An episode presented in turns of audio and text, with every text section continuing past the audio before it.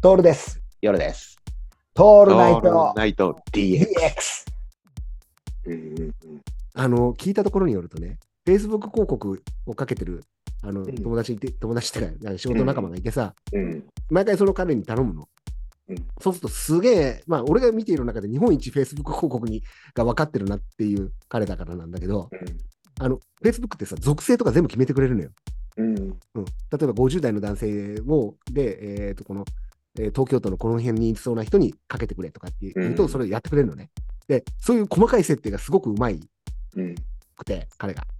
うん。で、頼んでたんだけど、最近、あの、ミーティングで話したら、今どんな感じでやってるの係がめちゃくちゃいいけどって言ったら、うん。全部、Facebook のお任せでやってるって言うんだよ。えもう自分で設定じゃなくて、ーうん。自分で設定っていう、うん。広告費用が、えー、と1万円あったら、7000円は自分でやるんだけど、3000円分はお任せでややってもらってっていうふうにんやるって言ったら、お任せの方がかかりがいいって言うんだよね。うん単価がいいものが出てくるっていう。なるほどね。まあもちろんこれもね、全部の流れが分かってる人がやるからなんだけど、そうだね。うん分かってなくてやったら、お任せになったら何やられるか分かんないんだけどさ、でもその時代が来ると思わない？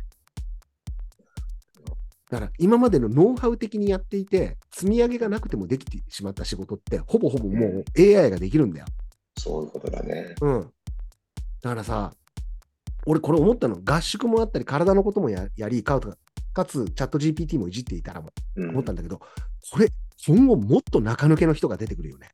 うんうんうんそうだね。うん。だから、イラストレーターなんか使ったことないですよ。でも自分の持った雰囲気のものは出せるうんさ、うん出てくるわけじゃん。うんで、それが採用されるわけじゃん。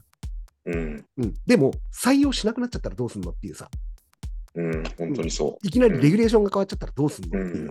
うんで、もっと言うと、プロの、えー人たち、例えば夜さんみたいなグラフィックやってる人たちが、じゃあうんそういうものを使い始めたらどうすんのって、うん埋まんないよね、穴が。もう、差が埋まんなくなっちゃうじゃん。もっと、もっと先に行っちゃうわけだからさ。うんうんうんで、で結局のところどうなるかっていうと、じゃあそれを採用するかどうかっていうのはさ、今までのコミュニケーションであったりだとかにうん寄っちゃってる部分って多いでしょ。はいはい。かなりね。で、人が、まだ人は淘汰されてないから。うんうんだから結局すごいいいものが出てきたところで、それを買うのって、もう本当にでかい広告代理店とかが仕掛けないと無理なんじゃないかなそうだね。本当そうだよ。うんあとはすごくミニマルにやるあの古典の展示会とかさ、はいはいはい。うん、本当にミニマムにニッチなところを攻めていくっていうところが,、うんうんうんが生き残るんじゃないかなっていうような印象そうだね。うんうんだからこそ俺はこういう時には逆サイドに行って体の方だと思うんだよ。やっぱりこう、うんうんうん。ドローカルな、ドアナログなもの、うんうん決してもう AI にはできないようなことをあえて突き詰めていくっていう、またもあの地下化していくわけですよ。我々のこのラジオと一緒で。そうだね。うん、だからね、あの、前から言っている、俺たちのこのデータ、データぶっ飛んだんだけど、はいはい。かろうじて残っているこのデータ、俺らが喋っているのと、バックグラウンドミュージックのこれが AI にお任せしたときに出てくるね。ソウルナイト DX、DX がそういうことだよね。体 DX ですよ。これ来るよ、夜さん。絶対に来る。うん。